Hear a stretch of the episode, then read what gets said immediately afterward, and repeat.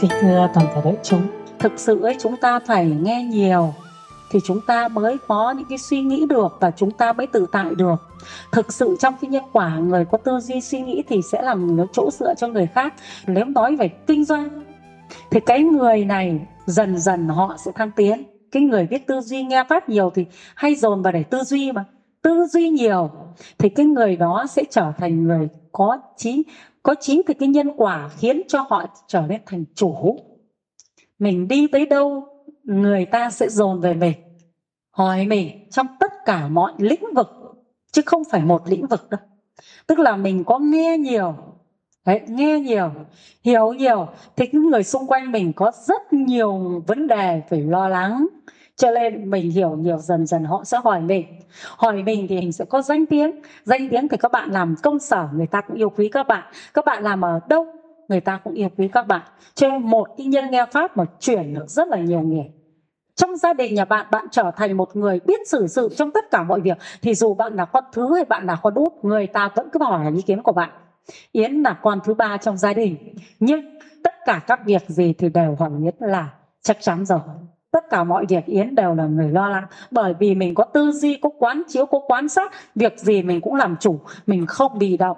Cho nên, tính chất làm chủ là làm chủ.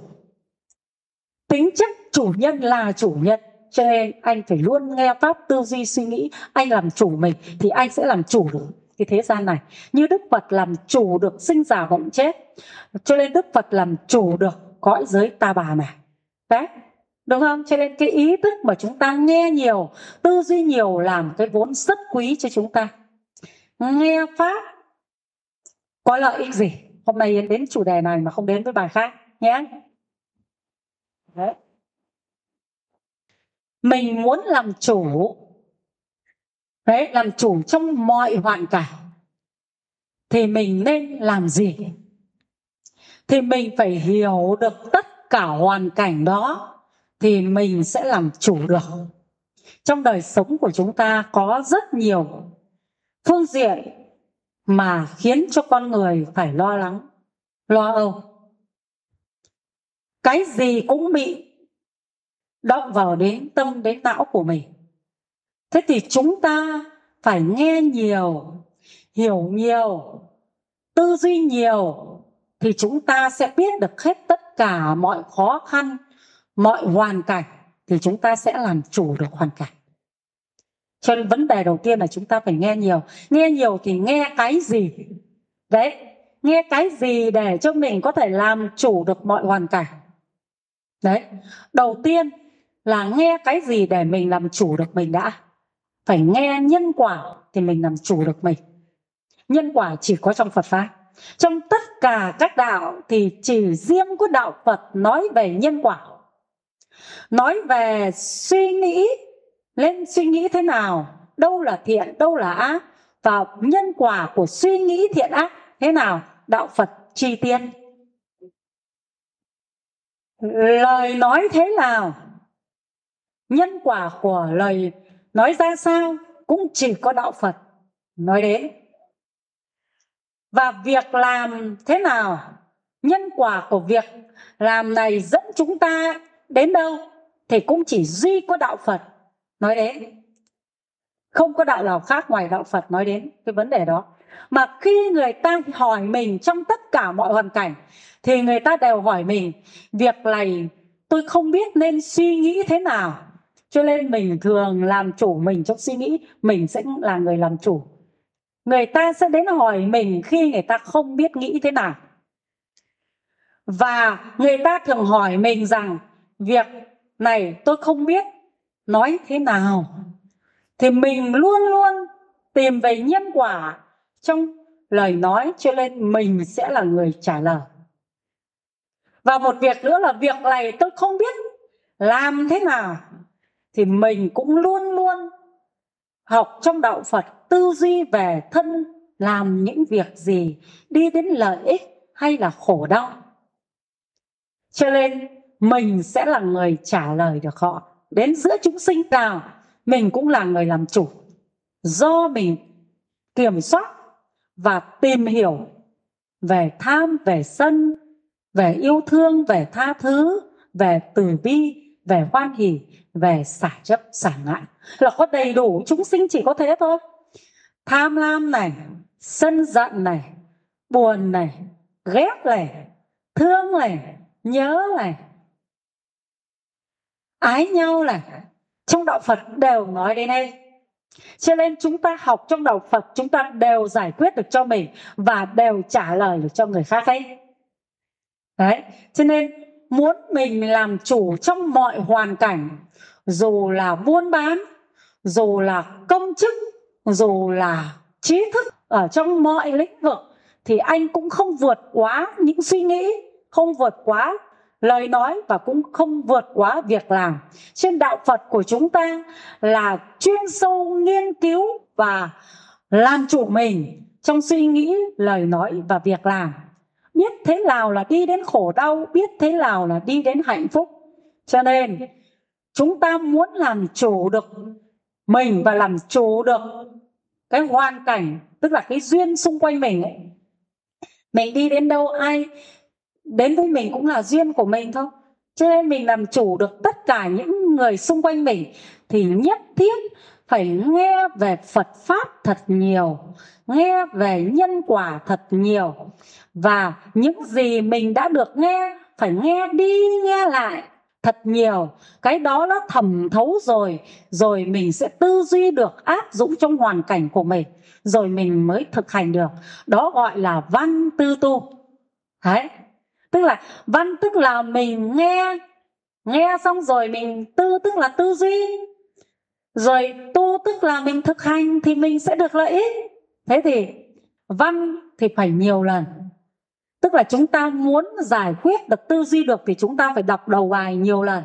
Tức là chúng ta phải nghe bài kinh này, nghe sự phân tích thật nhiều.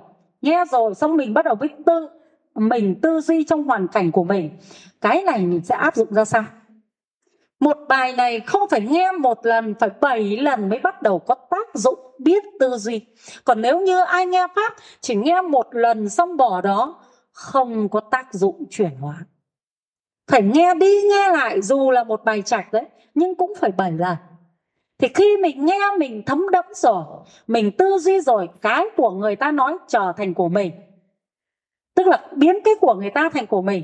Giống như kinh phật mà sau khi mình hiểu thì mình sẽ trở thành của mình.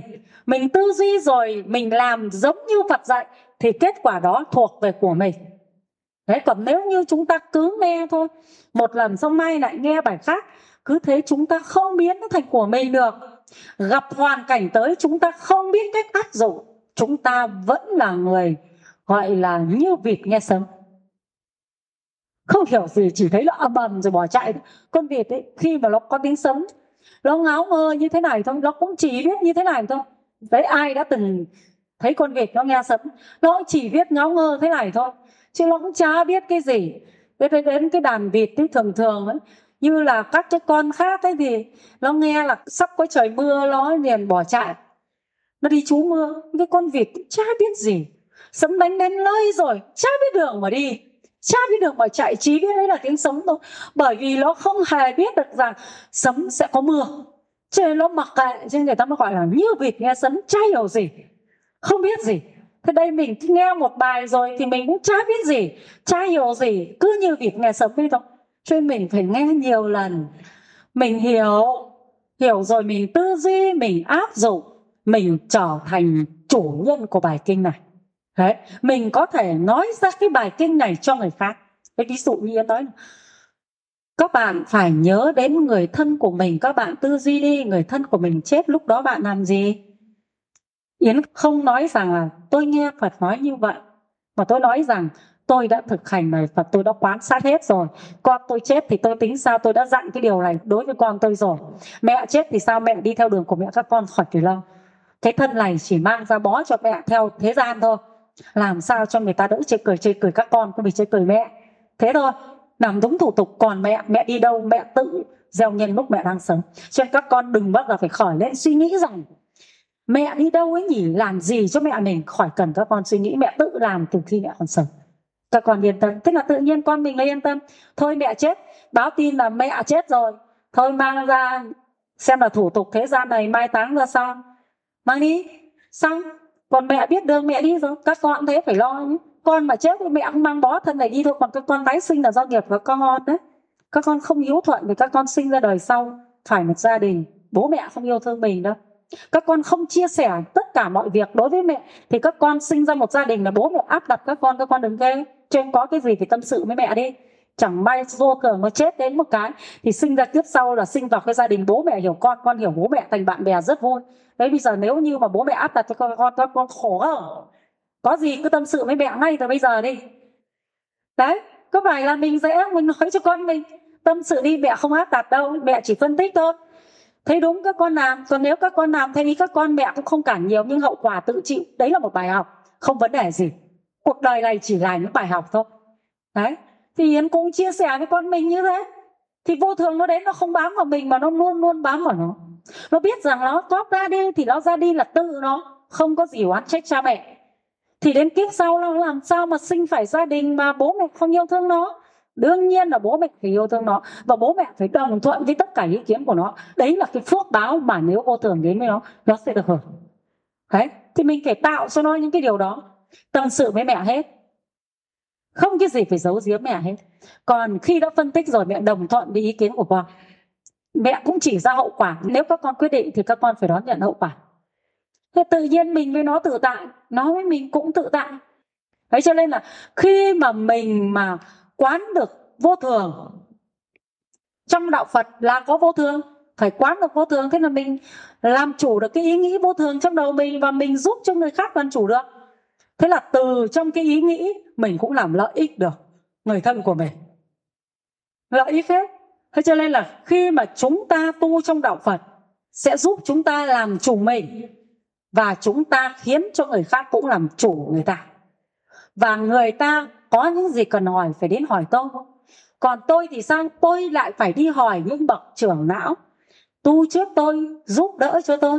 Tôi lại phải đi học để thực hành để rồi, ai có duyên với tôi tôi cũng trả lời được với người đó.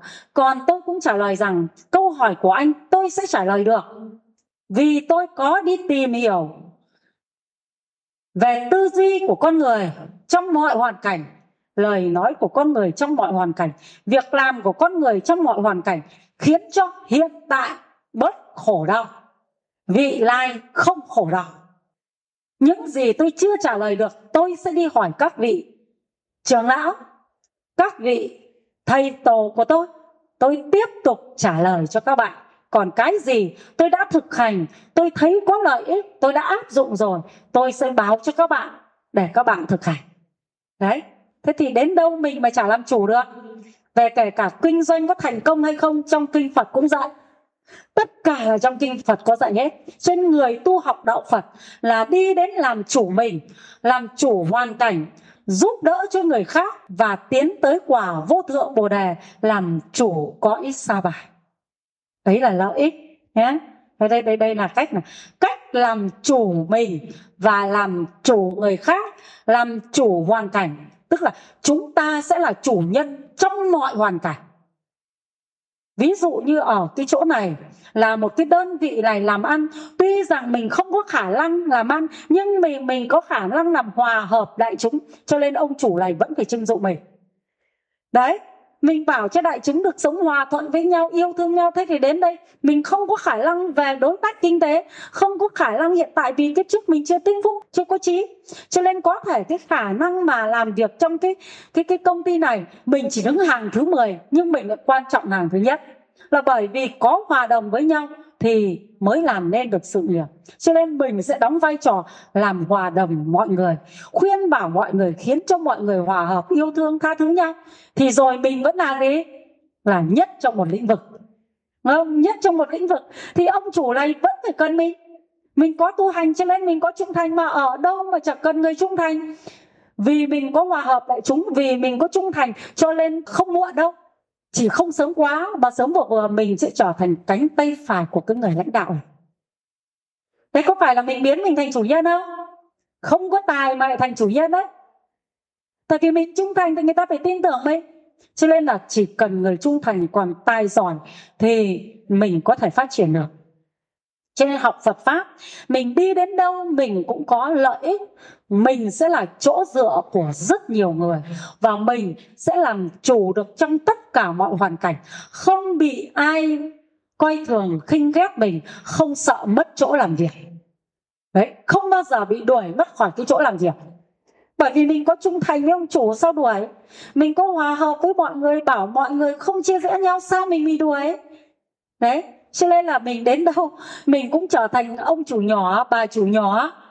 Tại vì là bà chủ có tin tưởng mình sẽ giao cho mình mình trở thành bà chủ nhỏ. Ông chủ có tin mình thì giao cho mình trở thành ông chủ nhỏ. Cho nên đến đâu mình cũng trở thành ông chủ nhỏ, bà chủ nhỏ. Mình có đi bán hàng thuê cho người ta người ta cũng giao tất cả mọi việc cho mình. Mình cũng trở thành ông chủ bà chủ. Cho nên muốn trở thành ông chủ bà chủ. Muốn trở thành chủ nhân trong mọi hoàn cảnh thì mình phải làm gì? Nhớ là phải tìm hiểu lý nhân quả trong Phật pháp, nghe nhiều, tư duy nhiều, thực hành nhiều sẽ chuyển cái số phận của mình từ người mà không phải làm chủ, một người chỉ chuyên muốn làm người làm thuê quốc mướn uh, trở thành vị thế của chủ nhân. Đấy, làm chủ, làm chủ mình. Thế này chúng thấy có logic không?